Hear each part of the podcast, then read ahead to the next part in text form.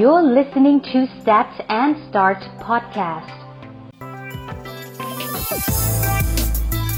สวัสดีครับ Set and Start วันนี้พวกเราครบรอบ 20 ตอนแล้วนะครับ ก็ถือว่าเรามีเนื้อหาสาระที่ดีของข้อมูลของสถิติต่างๆ เนี่ย เข้ามามีบทบาทกับการทำพอดแคสต์ของผมเนี่ยมาโดยตลอดนะครับ วันนี้ก็อยากที่จะ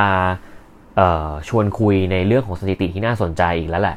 แต่ก่อนที่เราจะไปคุยอินดีเทลกันแล้วเนี่ย วันนี้ผมขออนุญาตประชาสัมพันธ์นิดนึง คือตอนนี้ถ้าใครสังเกตจะเห็นว่าเพจ Stat and Start ใน Facebook เนี่ย เริ่มมีการปรับเปลี่ยนนะครับ เริ่มมีทำคอนเทนต์ เริ่มมีการ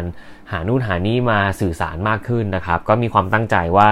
วันนี้ในมุมของ Stat and Star มันคงไม่ได้อยู่แค่ในข้อมูลสถิติอย่างเดียวนะครับ มันจะมีทั้งในมุมของแรงบันดาลใจ มีทั้งในมุมของออความรู้ มีทั้งในมุมของออข้อมูลนะครับ people data insight ต่างๆ ที่ผมไปเจอมาหรือมีอะไรที่น่าสนใจเนี่ย เราอยากให้เพจนี้เป็นเพจที่รวมข้อมูลของคน แล้วเรามาแลกเปลี่ยนกัน เรามาพูดคุยกันว่าเฮ้ยเราได้มุมมองอะไรจากข้อมูลเหล่านี้บ้างสถิติเองเนี่ยมันก็เป็นข้อมูลเพียงชุดหนึ่งรูปแบบหนึ่ง ที่สามารถจะบ่งบอกแนวโน้มหรือพฤติกรรมของคนได้ในลักษณะหนึ่ง แต่จริงมันยังมีอีกมากมายเลยนะครับ ที่สามารถจะบ่งบอก แล้วก็ทำให้เราเข้าใจมนุษย์หรือตัวเราเองเนี่ยได้มากขึ้น เพราะนั้นวันนี้ก็อาจจะฝากทุกท่านที่ฟังพอดแคสต์ผมแล้ว หรือใครยังไม่รู้ว่าเรามีเพจ Facebook นะครับ ฝากกดไลค์ฝากกดติดตามด้วยนะครับ วันนี้เรามาคุยกันเรื่องหัวข้อที่น่าสนใจอีกหนึ่งหัวข้อล้วจากที่หลาย ๆ ท่านรู้แล้วก็คือเรื่องของเด็กไทย จริง ๆ วันนี้ เป็นข้อมูลของบริษัท a d e c o นะครับเขาไปทำผลสำรวจกับเด็กไทยช่วงอายุระหว่าง 7-14 ปีนะครับจำนวน 2,684 คนทั่วประเทศเลย เพื่อที่อยากจะรู้ว่าเฮ้ยเด็กไทยในปี 2562 เนี่ยเขาอยากจะทำอาชีพอะไร ความฝันของเด็กสมัยนี้เป็นอะไร มีอะไรที่น่าสนใจบ้างไหม นอกเหนือจากนั้นเนี่ยไหนๆจะไปถามเรื่องอาชีพแล้วก็ถามหน่อยว่าแล้วใครเป็นขวัญใจของเขา ใครเป็นเหมือนกับอินฟลูเอนเซอร์เป็นเหมือนคนที่เขา เชื่อและมองว่าเขาสนใจที่จะเป็นตาม ตรงนี้น่าสนใจนะครับ ซึ่งบริษัทเดโก้เนี่ยจัดครั้งนี้แบบสำรวจครั้งนี้เป็นครั้งที่ 10 ละนะครับ ซึ่งข้อมูลวันนี้เราจะมาชวนคุยกันในเชิงลึก แล้วก็อาจจะสอดแทรกเรื่องราวของการทำงานเรื่องของอาชีพของอะไรกันด้วยนะครับ ซึ่งผมว่าเทมนี้ก็จะเป็นอีกเทมหนึ่งที่ฟังสบายๆ แล้วก็สามารถจะเอาข้อมูลชุดนี้ไปนั่งคิดต่อได้ ยิ่งธุรกิจไหนที่กำลัง ทำมุมมองใหม่ๆ เกี่ยวกับคนรุ่นใหม่ หรือกำลังวางแผนเนี่ยอาจจะได้มุมมองดีๆไป หรือใครที่มีลูกนะครับ หรือว่ากำลังมีครอบครัวละ หรือต้องดูแลเด็กๆ ตรงนี้ก็จะเป็นมุมมองที่ทำให้เราเห็นอะไรมากขึ้นนะครับ อันดับอาชีพในฝันของเด็กไทยเป็นอะไร ผู้ฟังลองทายดู ถ้าเราย้อนกลับไปเมื่อ 10 ปีที่แล้วเซตของอาชีพอาจจะเป็นแบบหนึ่งหรืออะไรก็แล้วแต่ แต่วันนี้จริงๆก็ยังมี หลาย ๆ อาชีพที่ยังคงเป็นท็อปฮิตมาตลอดก็ยังคงติดอันดับอยู่นะครับ เด็กไทยเนี่ยอันดับที่ 1 ตอนนี้ยังคงเป็นอาชีพหนึ่งที่ผมเชื่อว่าถ้าพูดหลาย ๆ คนคงรู้จัก แล้วก็คงรู้สึกว่าเอออาชีพนี้แหละอยู่คู่กับความฝันเด็กมาตลอด ก็คืออาชีพคุณหมอนั่นเองอ่าคุณหมอเนี่ยยังถือว่าเป็นอันดับที่1นนะครับเพราะเป็นอาชีพที่เด็กมองว่าได้ช่วยเหลือผู้อื่นนะครับได้แล้วก็เป็นอาชีพที่พ่อแม่ของเขาเนี่ยมักจะบอกตัวเขาว่าเป็นอาชีพที่รายได้ดี ซึ่งจริง ๆ พวกเราก็ไม่ติดเนาะเราเชื่อว่า เราไม่ได้เถียงกันเรื่องนี้ว่าอาชีพหมอเนี่ยจะได้ดี แต่ผมอยากจะชวนคุยแบบนี้มากกว่าว่า เดี๋ยวนี้หลาย ๆ อย่างในสังคมเรามันก็มีมุมมองของคำว่าหมอที่กว้างขึ้น วันนี้หมอมันไม่ได้เป็นแค่เรื่องของหมอแบบใดแบบหนึ่งละ แต่ก่อนเนี่ยเวลาเราพูดถึงหมอเราคิดถึงแพทย์แบบหนึ่ง แต่สมัยนี้มันมีแพทย์เยอะมากเลย ผมรู้สึกว่าเด็กเขาก็อาจจะสามารถที่จะฝันที่จะเป็นหมอในหลากหลายแขนงได้ นะครับแล้วยิ่งอาชีพแพทย์เนี่ยก็ถือว่าเข้ามามีบทบาทกับเราได้มากขึ้น วันนี้เราจะเห็นหมอหลาย ๆ แบบ ผมเชื่อว่าเทรนด์เรื่องหมอจิตเนี่ยวันหนึ่งอาจจะมาแน่ ๆ เพราะประเทศไทยเนี่ย social detox ถือว่าเป็นเทรนด์ใหญ่อย่างที่เรารู้กัน ดังนั้นเนี่ยนะครับพวกจิตแพทย์อะไรพวกเนี้ยก็จะเกิดขึ้นแน่ ๆ กับประเทศไทยเรานะครับลองลงมาอันดับ 2 ผู้ฟังคิดว่าเป็นอาชีพอะไรครับ อาชีพนี้ก็เป็นอีกหนึ่งอาชีพที่เด็กหลาย ๆ คนเป็นแล้วก็รู้สึกว่าเออสนใจก็คืออาชีพครู เหตุผลก็คือเด็กไทยเนี่ยเขารู้สึกว่าอยากสอนเด็กให้มีความรู้นะครับ การที่เราให้ความรู้กับคนอื่นเนี่ยเป็นเรื่องที่ดี อันดับที่ 3 ล่ะ เด็กไทยสมัยนี้อยากเป็นอะไรนะครับ อันดับที่ 3 ก็คืออาชีพนักกีฬา ส่วนใหญ่เนี่ยจะเป็นนักกีฬาฟุตบอลเลย ตรงเนี้ยถือว่าเป็นเทรนที่ค่อนข้างใหญ่ในประเทศไทย ย้อนสมัยกลับไปเมื่อสัก 5 5 ปี 10 ปีที่แล้วเนี่ยเชื่อว่าอาชีพนักกีฬาฟุตบอลไทยเนี่ยยังถือไม่บูมในประเทศไทยหรอก แล้วก็ผู้ปกครองเนี่ยก็ยังไม่ได้สนับสนุนให้เด็กอยากจะเป็นเยอะมาก ต่างจากเทรนเรื่องของหมอและครูที่มันอยู่คู่กับเด็กไทยมาตลอดว่าเออเฮ้ยหมอดี ครูก็เป็นอะไรที่เออเด็กๆหลายๆคนเห็นอยู่แล้วเพราะเราเรียนหนังสือมา แต่นักกีฬาเนี่ยหลาย ๆ คนสมัยก่อนเนี่ยจะไม่รู้สึกว่าเอ้ยมันมีรายได้ด้วยหรอ มันคุ้มไหมหรืออะไร จนมาเริ่มผมจำได้ในสมัยยุคของออคุณพระดอนศรีชาพันธ์ที่เป็นนักเทนนิส ยุคของซิโก้ที่เป็นนักนักฟุตบอลเนี่ยก็ถือว่าเริ่มมีกระแสขึ้นมานะครับหากเราพูดถึงความฝันที่จะเห็นนักบอลไทยเนี่ยเติบโตและได้เป็นอาชีพที่มีเม็ดเงินที่ดี เหมือนเราไปเห็นนักฟุตบอลเมืองนอก เราไปเห็นโรนัลโดเห็นอะไรเงี้ยสมัยเมื่อ 10 ปีแล้วเราคิดภาพไม่ออกเลยครับ ถูกไหมครับ ตรงเนี้ยสิ่งที่น่าสนใจคือวันนี้เราจะเห็นว่าไทยลีกเองก็เติบโตเยอะ บุคลากร ทีมงานเม็ดเงินเศรษฐกิจของธุรกิจในมุมของกีฬาเนี่ยก็ถือว่าแข็งแรงขึ้นนะครับสิ่งสำคัญที่สุดก็คือภาครัฐเข้ามาช่วย support ภาคเอกชนก็มาช่วยนักลงทุนก็หันมาทำตรงนี้มากขึ้น เราจะเห็นทีมฟุตบอลมากมายที่เข้ามามีบทบาท อย่างบุรีรัมย์ยูเนเต็ดเนี่ยวันนี้ก็ถือว่าทำทั้งจังหวัดเป็นจังหวัดที่เกี่ยวกับเรื่องของกีฬาหมดละ แล้วก็ถือว่าเป็นหนึ่งกลไกสำคัญที่ผลักดันให้ลีกไทยเนี่ยเติบโต หรือไม่ว่าจะเป็นแบงคอกยูเนเต็ดนะครับไม่ว่าจะเป็นเมืองทอง SCG เนี่ยตรงเนี้ยเราจะเห็นว่านักกีฬาไทยเริ่มเป็นที่นิยม เด็กๆเหล่านี้เขาจะเห็นนะครับแล้วเราจะเริ่มเห็นว่านักกีฬาฟุตบอลไทยเนี่ยเริ่มไปไกลถึงเมืองนอกนะครับเราจะเห็นหลาย ๆ คนทีละทรนะครับไปอยู่ที่ประเทศญี่ปุ่น หรือไม่ว่าจะเป็นชนาทิพย์ ก็ไปเล่นญี่ปุ่นแล้วก็เห็นความสำเร็จของนักกีฬาเหล่านี้มากขึ้น รายได้เม็ดเงินอัดฉีดก็สูงขึ้นนะครับฟันฟลอของคนที่เป็นนักกีฬาในตลาดของประเทศไทยเนี่ยก็ถือว่าเป็นอาชีพที่เริ่มมีรายได้ที่สูงขึ้น อีกอย่างคือแง่มุมของการใช้ชีวิต เราจะเริ่มเห็นดาราไทยที่ เออเฮ้ยเขาก็เท่นะ เออเขาได้แฟนเออเฮ้ยแฟนสวยหรืออะไรเงี้ยคือจริงเด็กเวลาเขามองหรืออะไรเนี่ยมันก็จะคิดถึงอะไรอย่างเงี้ยเราเริ่มเห็นอาชีพเนี้ยเริ่มมีบทบาท เริ่มมีกระแส เริ่มมีมุมมองที่คนพูดถึงเยอะขึ้นทำให้นักกีฬาในมุมมองปัจจุบันเนี่ยเริ่มเป็นที่จับตามอง และผมเชื่อว่าหลาย ๆ บ้านหลาย ๆ ครอบครัวเนี่ยก็มองว่าเออถ้าเกิดลูกเราเก่งด้านกีฬา ตั้งแต่สมัยมัธยมเนี่ยแต่ก่อนบอกเฮ้ยอย่าเป็นเลยนักกีฬาไม่มีรายได้หรอก เริ่มรู้สึกว่าเฮ้ยจริง ๆ ไม่ไม่จริงนะเฮ้ยถ้าชอบเตะบอลชอบตีกอล์ฟชอบตีแบดจริง ๆ เราเริ่มเห็นไอดอลเริ่มเห็น inspiration ซึ่งผมเชื่อว่าพลังขับเคลื่อนหนึ่งของ มุมมองของอาชีพเด็กในในฝันของเด็กเนี่ยมันมาจากตัวอย่างของคนของไอดอลของ iconic ที่เขาทำให้เห็นว่าเฮ้ยเขาสามารถจะประสบความสำเร็จได้ พอเด็กเห็นก็เกิด inspiration เกิดแรงบันดาลใจนะครับเพราะนั้นอาชีพที่3เนี่ยถือว่าเป็นอาชีพที่ค่อนข้างล้อกับเทรนด์ของประเทศไทย แล้วก็ sector หนึ่งที่เติบโตก็คือ sector ของกีฬานะครับโดยเฉพาะกีฬาฟุตบอลหรือไทยลีกนั่นเอง อาชีพอันดับ 1 2 3 เรารู้แล้วนะครับ อันดับที่4นะครับอาชีพในฝันของเด็กก็คืออาชีพทหาร จริง ๆ อันดับ 1 อันดับ 2 อันดับ4เนี่ยถือว่าเป็น basic เลย ทหารก็เป็นอาชีพหนึ่งจริงๆ ต้องมองว่าตัวอย่างการวิจัยครั้งนี้มันไม่ได้มองแค่เด็กในกรุงเทพนะครับมองเด็กทั่วไทย เพราะนั้นไม่แปลกใจที่ทหารจะเป็นอีกหนึ่งอาชีพที่เด็กหลายๆคนฝันถึง เพราะช่วงเด็กอายุ 7-14เนี่ยจะมองว่าทหารเท่นะครับแล้วก็ได้ดูแลรักษาผืนแผ่นดินชาติอะไรเงี้ยก็อาจจะเป็นเป็นผลหนึ่งที่ทำให้เด็กรู้สึกสนใจ แต่ผมกลับมาสนใจในอันดับที่ 5 มากกว่า แล้วก็จะเป็นเนื้อหาสาระที่เราจะชวนคุยกันในวันนี้เลยก็คือ อันดับที่ 5 วันนี้กลายเป็นอาชีพหนึ่งที่มาแรงมาก เป็นนักกีฬาเหมือนกัน แต่ต่างที่ว่าเป็นนักกีฬา e-sport กับนักแคสเกม ตรงนี้มันชี้ให้เห็นว่าอะไร ธุรกิจ e-sport วันนี้มาแรงมากขณะที่อาชีพนักกีฬา e-sport เนี่ยติดอันดับ 5 ของเด็กนะครับที่เขาสนใจ ตรงนี้ผมว่าน่าสนใจรวมถึงนักแคสเกมด้วย นะครับ ตรงเนี้ยเราจะเห็นว่าเด็กไทยเนี่ยติดเกมนะ สมัยก่อนเนี่ยพ่อแม่หรือครอบครัวเนี่ยก็จะ anti เป็นช่วงยุคหนึ่งเลยที่ anti เกมเกมไม่ดีทำลายเยาวชนชาติหรืออะไรก็แล้วแต่ แต่ช่วง 5 ปีหลังจากเนี้ยที่จนมาถึงวันเนี้ยเราจะเห็นเลยว่าเกมมันพลิกรูปแบบไปหมดเลย เราเห็นยูทูบเบอร์ที่เป็นนัก cast เกมเยอะมาก นัก caster เยอะมาก เราเห็นแบรนด์ที่มาทำกับเกมเยอะมาก เราเห็นเกมที่เติบโต เราเห็นเอเชียนเกมที่เรามีกีฬาเกมไปแข่งในนั้น แล้วมีเหรียญทองจริง ๆ เราเห็นนักกีฬาเกมที่ได้ไปได้เหรียญทองที่เอเชียนเกม และกลับมามีเม็ดเงิน fund flow มีรายได้เงินเดือนที่ดี เราเห็นขั้นต่ำของเงินเดือนของนักกีฬาอีสปอร์ตที่ระบุไปเลยว่าขั้นต่ำต้องเท่าไหร่เป็นหลัก 50,000 ด้วยอายุที่น้อยอยู่เลย พอเราเริ่มเห็นตรงนี้มันเริ่มรู้สึกว่าหุยรายได้มันเยอะ แล้วเด็กที่เป็นนักกีฬา e-sport ก็จะทำอาชีพเสริม โดยการที่เป็นยูทูบเบอร์เป็นนัก cast เกม ซึ่งก็จะเป็นรายได้ on top เข้าไปอีก ไหนจะเป็นเงินสปอนเซอร์ แล้วยิ่งคนไหนที่ไปทำรายการเกี่ยวกับเกม หรือไปนู่นไปนี่ บางเดี๋ยวนี้มีนู่นมีนี่มีนั่น ล่าสุดจะมีภาพยนตร์เกี่ยวกับนัก cast เกมเกี่ยวกับเรื่องของเกมนะครับ ตรงนี้เราเริ่มเห็นแล้วว่าตลาดเกมมันเปิดกว้างนะครับ เขาบอกว่าพบว่าเนี่ยเด็กไทย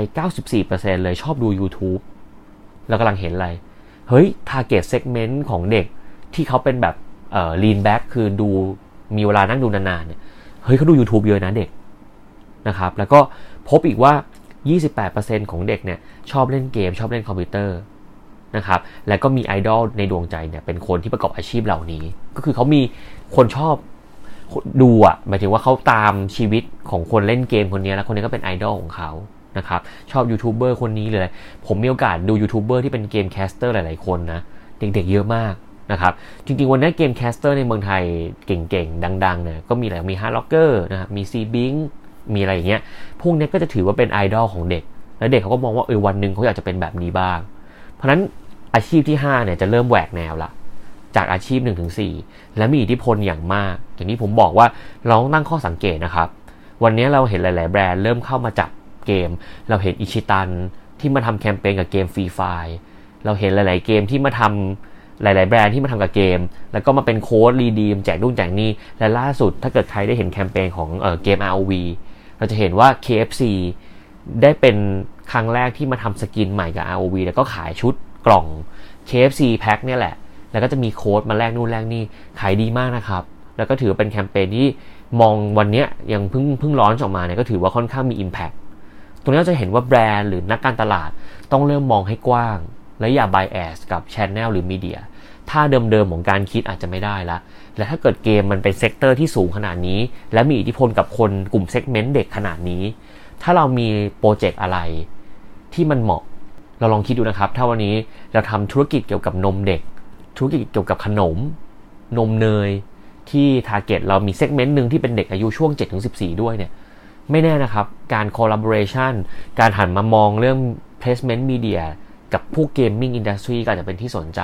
หรือการใช้ยูทูบเบอร์ใช้ game caster มา influence เด็กให้เห็นว่า เอ้ย ตรงนี้ดีตรงนู้นดีเนี่ย มันก็ motivate ให้เด็กสนใจได้ง่าย แต่ก็อย่าลืมว่าเด็กช่วงอายุเท่านี้เขาอาจจะไม่ใช่ decision maker เพราะเขาไม่ได้เป็นคนที่ถือเงิน ก็ต้องมองไปในมุมพ่อแม่ด้วยเพราะนี้คำถามของผมคือ ทุกคนมองว่ายังไงมองว่าพ่อแม่ของเด็กเปิดใจหรือยังที่จะให้เด็ก เล่นเกมไม่เต็มที่ หรือยังคงมีไบแอดอยู่ว่าเกมก็ยังไม่ร้อยเปอร์เซ็นต์นะ หรืออะไร ตรงนี้ต้องน่าสนใจที่จะหยิบยกมาคิด แต่ที่แน่ ๆ วันนี้เด็กไทยนะครับ สนใจอยากจะเป็นอาชีพนี้เยอะมาก ตรงนี้เราเริ่มเห็นเรื่องของอาชีพในฝันหรืออะไรละ อีกเรื่องหนึ่งที่น่าสนใจของผลสำรวจอันนี้ก็คือเรื่องของไอดอลขวัญใจเด็กไทย เออ อันเนี้ยหลาย ๆ คนก็ลองทายกันดูว่าใครที่เราคิดว่ามีแรงบันดาลใจให้กับเด็ก เป็นอินสปิเรชันให้กับเด็กได้ ปกติก็จะเป็นพ่อแม่นะคะอันดับหนึ่งอยู่แล้วเพราะเด็กเนี่ยจะมองพ่อแม่ตัวเองเป็นฮีโร่อยู่แล้ว แต่มันจะมีคนดังอยู่บางจำพวกที่ค่อนข้างเขาเรียกว่ามี Impact นะครับ ปีเนี้ยในปี 2562 เนี่ย ถือว่าเป็นปีที่ BNK 48 เนี่ย ถือว่าในภาพรวมของ Nationwide เนี่ย เป็นที่ชื่นชอบของเด็กอันดับหนึ่งนะครับ เพราะว่าเขามองว่าเด็กเหล่านี้น่ารัก แล้วก็ร้องเพลงเพราะเต้นเก่ง แล้วก็ยังมีมุมมองของความมุ่งมั่นตั้งใจ คือโมเดลของ BNK เนี่ยเขาทำให้เรารู้สึกว่าเราต้อง cheer up เด็ก เด็กที่เข้ามาเนี่ยไม่ได้เป็นไอดอลตั้งแต่แรก ไม่ได้แบบเป็นไอดอลที่เขาถูกฝึกมา แล้วก็มาร้องเพลงแล้วก็มาทำนู่นทำนี่ แต่ BNK เป็นเด็กที่เข้ามาแล้วก็มาเรียนหนังสือมาฝึก มาเรียนรู้ แล้วก็เทรนนะครับ ซึ่งตรงเนี้ยก็ถือว่าน่าสนใจ และสมาชิกที่เป็นที่ชื่นชอบของเด็กไทยมากที่สุดก็คือน้องเชอปลางนะครับ กัปตันของทีม BNK ซึ่งตรงเนี้ยผมมองว่าเราจะเริ่มเห็นแล้วว่าไอดอลของเด็กเนี่ยมันเด็กเขาเข้าถึงคนที่เออมี value แล้วก็รีเลทกับเขานะครับ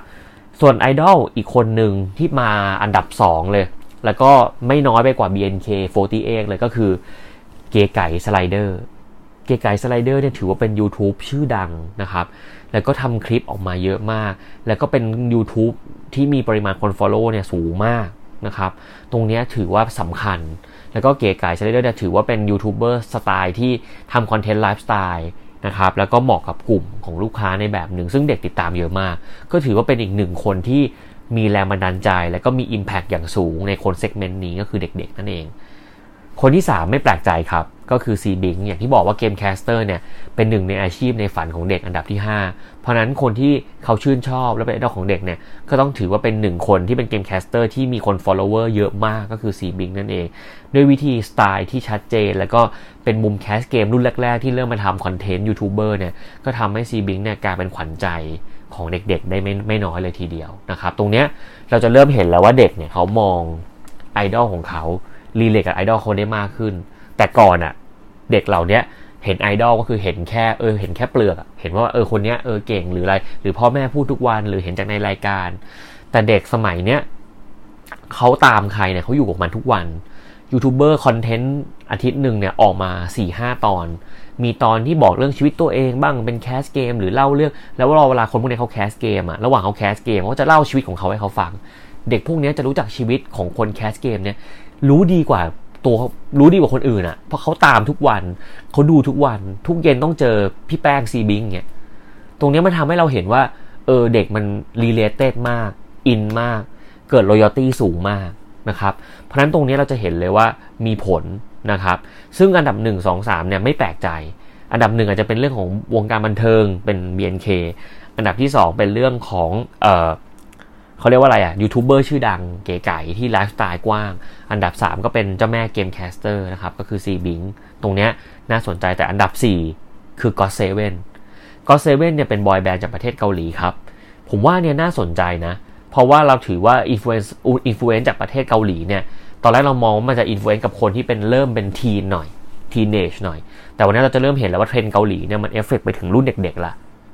พวกละครเกาหลีหรือแบบไอดอลเกาหลีก็เริ่ม สามารถจะซื้อใจเด็กเล็ก ๆ ได้มากขึ้น ก็มีกลุ่มก้อนของคนที่ชอบเยอะขึ้นนะครับ อันดับที่ 5 ก็เป็นกิตงาย น้องกิตงายก็ถือว่าเป็นเกมแคสเตอร์ก็เป็นนักกีฬาอีสปอร์ตรุ่นแรก ๆ ของของประเทศไทยเลยที่เป็นที่รู้จัก ก็ถือว่าเด็กเขาก็มองว่าเออเฮ้ยคนนี้มีความสามารถในการเล่นเกมเคารพในฝีมือ เด็กก็จะติดตามเยอะมาก เพราะนั้นวันนี้หากเรามองภาพรวมตัวเลขเหล่านี้ครับเราจะเริ่มเห็นกลุ่ม target segment เนี้ยในเชิงลึกมากขึ้นว่าเขาอยากจะเป็นอะไร อินสปิเรชันในชีวิตเขาคือต้องการจะทำอะไร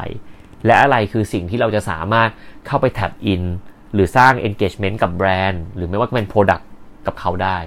นะครับ แต่อย่าลืมสำคัญอย่างหนึ่งว่าเด็กในยุคนี้ในช่วงอายุประมาณเท่านี้ก็จะมีมุมมองของเรเลทกับผู้ปกครองเยอะหน่อย เพราะว่าเขาก็ไม่สามารถจะตัดสินใจอะไรในทุกเรื่อง ก็ต้องคิดเผื่อด้วยว่า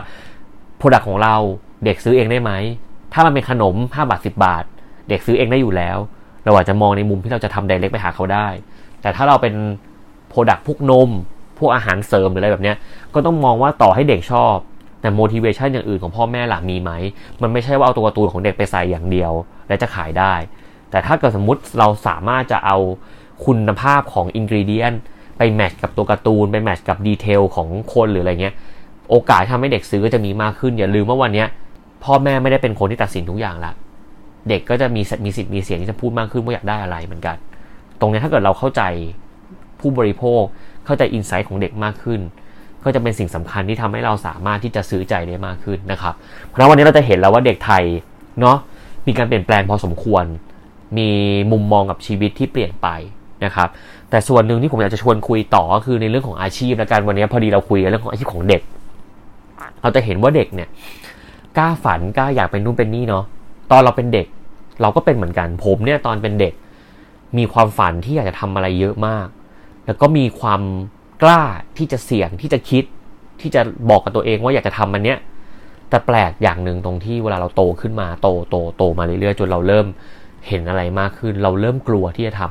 ำยิ่งช่วงอายุ 30 ขึ้นไปเนะกลายเป็นว่าเรามีข้อจำกัดของความฝันเยอะมาก จนจริงๆ แล้วความฝันกับความจริงของเรา มันเริ่มใกล้กัน ทั้งนั้นก็เป็นจริงแล้วความฝันก็ควรจะคือความฝัน เด็กบางคนฝันอยากจะเป็นซูเปอร์ฮีโร่เด็กบางคนฝันไกลมากอยากจะเป็นนักกีฬาที่ไปนักกีฬาไทยคนแรกที่พาประเทศไทยไปเตะบอลโลกอะไรเงี้ย มันจะเห็นว่าภาพฝันมันดูเป็นฝันจริง ๆ แต่ถ้าเกิดเรามาถามเพื่อนเราที่ที่เราอายุใกล้เคียงเราอะเริ่มแก่ละเริ่มมีอายุละเขาจะพูดว่าเฮ้ยฝันของเราอะมันเป็นความมันเป็นคำตอบที่มันดูมีความจริงอะเอออยากทำแค่เนี้ยถูกไหมครับ แต่สิ่งหนึ่งเลยที่ส่วนตัวเราผมมีโอกาสได้เอ่านข้อมูลมาบ้างอ่านหนังสือมาบ้างหรือคุยกับพี่ๆที่เก่งๆเนี่ยเขาจะพูดเสมอว่าจริง ๆ เราไม่ควรจะทิ้งความฝัน เราควรจะมีส่วนเล็กๆ ในใจเราที่ยังเป็นเด็กอยู่บ้าง เพราะการที่เราคิดเด็กหรือเราคิดให้ใหญ่เนี่ยทำให้ได้ต่อให้ได้ไม่ถึงเป้าใหญ่ แต่อย่างน้อยยังได้เยอะอยู่ เหมือนทำใหญ่อะได้ได้ไม่ถึงไม่เป็นไรอย่างนั้นยังได้ยังถือว่าได้เยอะ แต่ถ้าเรามองเป้าเล็ก ๆ มองเป้าไม่ใหญ่มาก เราจะได้น้อย การทำใหญ่แล้วได้เนาะได้กลางๆ กับการทำน้อยแล้วนึงจะไปหวังทำใหญ่เนี่ยมันต่างกันเยอะนะครับ เพราะฉะนั้นพี่หลาย ๆ คนก็สอนมาว่าเออเราต้องฝันให้มันใหญ่ก่อน แต่เราต้องไม่มองเป็น big win ฝันใหญ่ได้ เป้าหมายใหญ่ได้ แต่ collect small win ผมว่าเนี่ยน่าสนใจคำว่าความฝันยังคงเป็นสิ่งที่เราต้องต้องมอง แต่ความฝันจะถูกปรับเปลี่ยนเป็นเป้าหมาย แต่เป็นเป้าหมายที่ใหญ่หน่อย ชัดหน่อย มีปลายทางที่ชัดเจนขึ้นมานิดนึงเพราะเราเริ่มเห็นแล้วเราจะทำอะไร แต่เราต้องวาง milestone ของตัวเราวางสเต็ป by สเต็ปว่าเราจะ collect small win อะไร และอย่าไปพึ่งหวังว่าจะได้เดี๋ยวนี้ เทรนด์หนึ่งที่ผมเจอมาเสมอคือคนเรามีความอดทนกับตัวเองต่ำนั่นแหละครับ เราอดทนกับตัวเราเองก็ต่ำในเรื่องของความฝันก็เช่นเดียวกัน ในเรื่องของการงานก็เช่นเดียวกัน ผมเห็นเด็กหลายๆคนที่เข้ามาทำงานอายุเพิ่งยี่สิบสองยี่สามทำงานแล้วก็อยากที่จะได้ตำแหน่งเยอะๆละ อยากได้เงินเดือนเยอะๆละ แต่จริงๆแล้วพวกนี้มันไม่ลองเทอมหรอกครับ ผมมองว่าความรู้ความสามารถความตั้งใจเนี่ยมันใช้ประสบการณ์ คนเก่งๆหลายๆคนที่มีวันนี้ได้เขาผ่านการสะสม ผ่านความเจ็บ ผ่านความทุกข์ผ่านในวันที่ไม่มีอะไรแล้วไม่รู้ว่าไม่รู้จะได้อะไรอะมันมันใช้เวลานะ ผมเชื่อว่าความสำเร็จมันใช้เวลา แล้วมันไม่ได้ทำแล้วได้เดี๋ยวนี้ เพราะฉะนั้นการ collect small win จะเป็นสิ่งสำคัญ ตรงนี้ก็เลยอยากจะพูดอย่างหนึ่งก็คือเรื่องของความฝันนั่นแหละที่ผมมีความเชื่อว่าเรา เราต้องยังคงฝันมันอยู่อะอย่าให้ความฝันมันเป็นจริงจนเกินไปจน เราไม่กล้าจะฝันให้มันไกลนะครับกับอีกมุมหนึ่งที่เออผมชอบมากเลย ผมเคยไปฟังพี่คนหนึ่งเล่าให้ฟังเหมือนกันแต่จำไม่ได้แล้วว่าเป็นใครนะครับ เขาพูดว่าจริงๆ ช่วงเวลาอายุ 20-30 เนี่ย เป็นช่วงเวลาของการทดลอง เขาเรียกว่า experiment phase ช่วงเวลาเนี้ยเป็นช่วงเวลาที่ลองให้เยอะ เพราะเรายังมีแรงอยู่ ยังไม่มีข้อจำกัดของชีวิตเยอะ เพราะอะไรครับ ส่วนมากถ้าอายุ 30-40เนี่ยมันจะเริ่มมีกรอบของอายุที่ต้องเริ่มมีครอบครัว เริ่มเปลี่ยนสถานะเขาเรียกว่า life stage แหละแล้วมันจะเริ่มมีข้อจำกัดมี condition ในชีวิตเยอะขึ้น flexibility หรือความยืดหยุ่นของการใช้ชีวิตมันจะน้อยลง แต่ไม่ใช่ทุกคนนะครับ แต่โดยส่วนมากจะเป็นแบบนั้น แต่จริงๆแล้วช่วง 20-30 เนี่ย เป็นช่วงที่เราแทบจะไม่มี tension ผมว่าช่วงนี้สำคัญมากเลยที่เราต้องหันกลับมามอง เราเริ่มทำอะไรบางอย่าง การย้ายงานการลองเรียนรู้อะไรใหม่ ๆ เป็นสิ่งที่สำคัญ หลาย ๆ คนอยากทำอาชีพนี้แต่ก็ไม่มั่นใจหรืออะไรเงี้ยช่วง 20-30เนี่ยต้องลองให้เยอะนะครับ แล้วผมมีความเชื่ออย่างหนึ่งโดยส่วนตัวแล้วผมก็ทำแบบนี้ตลอดคือ เราไม่จำเป็นต้องทำอาชีพสายเดียวกันตลอดนะไม่ใช่ว่าเราทำอาชีพแบบเดียวกันแล้วจะเติบโตแล้วแล้วจะเติบโตได้แค่วิธีการเดียว ผมเป็นคนหนึ่งที่ย้ายงานหลาย ๆ ครั้งก็ไม่ได้เป็นอาชีพเดียวกัน แต่ก็เติบโตได้ในแบบหนึ่งมันอยู่ที่ว่าเราเอ่อให้ value กับอะไร และเรามีความมั่นใจว่าเราอยากจะลองทำมันไหม การย้ายงานจาก field หนึ่งไป field หนึ่งมันเป็นสิ่งที่ challenge อยู่แล้ว เพราะมันยากกว่ายากกว่าการที่เราย้ายจากงานเดิมไปทำอีกงานเดิมแต่อีกบริษัทหนึ่งสมมุติวันนี้คุณเป็นเอ่อเขาเรียกว่าอะไรเป็นสมมุติเป็นครีเอทีฟถ้าคุณย้ายงานไปทำครีเอทีฟแต่อีกที่หนึ่งเนี่ยมันก็ง่ายเพราะมันเนื้องานเหมือนกัน แต่ถ้านี้คุณเปลี่ยนจากครีเอทีฟไปทำเป็นเอ่อนักขายเป็นเซลแมน ยากกว่าอยู่แล้ว เพราะคุณไม่เคยทำครีเอทีฟมาก่อน มันต้องเริ่มใหม่ มันเริ่มใหม่ในแง่มุมของต้องปรับตัวใหม่ แต่จริงๆแล้วผมไม่คิดว่าเออมันทำไม่ได้นะครับ เราไม่คิดว่าสิ่งที่คุณทำหลาย ๆ อาชีพแบบมันไม่สามารถเชื่อมโยงกัน ผมว่าคุณจะสามารถประยุกต์ใช้ความหลากหลายตรงนี้ได้ แต่อยากให้คุณลองให้เยอะ ช่วง 20-30 เนี่ยต้องลองให้เยอะจริง ๆทำให้เยอะ เจ๊งไม่เป็นไร เรียนรู้ให้เยอะ ผิดไม่เป็นไร คนที่เก่งทุกคนน่ะ ผมมั่นใจว่าทุกคนต้องเคยผิด ต้องเคยล้ม เพราะนั้นช่วงนี้สำคัญ อย่าเพิ่งไปหวังว่าต้องเซตเทิลแล้ว อยากหยุดแล้วอยากมีเท่านี้แล้ว ลองให้เยอะสนุกกับชีวิตให้เยอะนะครับทำให้ตัวเองเป็นเด็กครึ่งหนึ่งแล้วนั่นแหละคุณจะเริ่มเดินหน้าไปสู่ช่วงอายุ 30-40 ที่แข็งแรง เขาพูดว่าช่วง 30-40 เนี่ย จะเป็นช่วงที่คุณเริ่มปักหลักมากขึ้นละเริ่มที่จะต้องแบบเฮ้ยเริ่มมีเป้าหมายละเริ่มหาเป้าหมายที่ชัดเจนว่าตัวเราเองมีเป้าหมายยังไง เป้าหมายเรากับคนรอบข้างเป็นยังไง เป้าหมายคนที่เรารักเป็นยังไง ช่วงนี้จะสำคัญ นะครับ40ถึง50เนี่ยจะเป็นช่วงที่เราเขาเรียกว่าไปให้ถึงยอดไปให้ถึงเป้าหมาย เป็นช่วงที่เราเริ่มเก็บสะสมประสบการณ์จาก 30ถึง40 ที่เราปักหลักทำมาตลอดเรียนรู้มาตลอด เริ่มผิดเริ่มแบบชัดเจนมากขึ้นในทางเดินทางเดิน 40ถึง50เนี่ยจะเป็นช่วงที่เริ่มเก็บเกี่ยว เริ่มส่งต่อล้วนะครับ40ถึง50 คือเริ่มอยู่ไปอยู่ในจุดที่สูงสุด เท่าที่เราจะทำได้ละและเริ่มส่งผ่านสิ่งนี้ให้คนอื่น เสร็จแล้ว50 60เนี่ยเป็นช่วงที่เริ่มดีคลายละ หมดละ ก็จะเป็นช่วงที่เราเริ่มพัก เริ่มให้เริ่มส่งต่อจริงๆละแล้วก็เริ่มวางแผนที่จะพักกับชีวิต แต่สิ่งหนึ่งนะครับที่ผมมองอย่างหนึ่งนะ แล้วผมก็เชื่อนะ แม้ว่าผมจะบอกว่าชีวิตมันมีเป็น4ี่ห้าเฟสแบบเนี้ย แต่จริง ๆ แล้วสุดท้ายอายุเป็นเพียงตัวเลขครับ ทัศนคติของเรา mindset ของเราเป็นสิ่งสำคัญ ถ้าวันนี้เราบอกว่าอายุไม่สำคัญเลย เรายังคงสามารถจะทำอะไรใหม่ ๆ ได้เนี่ย มันก็เป็นสิ่งที่น่าสนใจ เอ่อ สิ่งหนึ่งเลยก็คือผมเห็นหลาย ๆ คนที่อายุเยอะ ๆ แล้วยังหุ่นดีอยู่ยังยังทำอะไรเหมือนเด็กอยู่ยังกล้าทำนู่นนี่นั่นอยู่ผมว่าเจ๋งดีนะ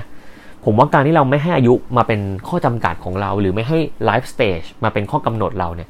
มันทำให้เราสามารถจะมี opportunity ในการเจอสิ่งใหม่ ๆ ได้มากขึ้น แต่ก็ต้องยอมรับว่าคนแต่ละคนไม่เหมือนกัน เป้าหมายแต่ละคนไม่เหมือนกัน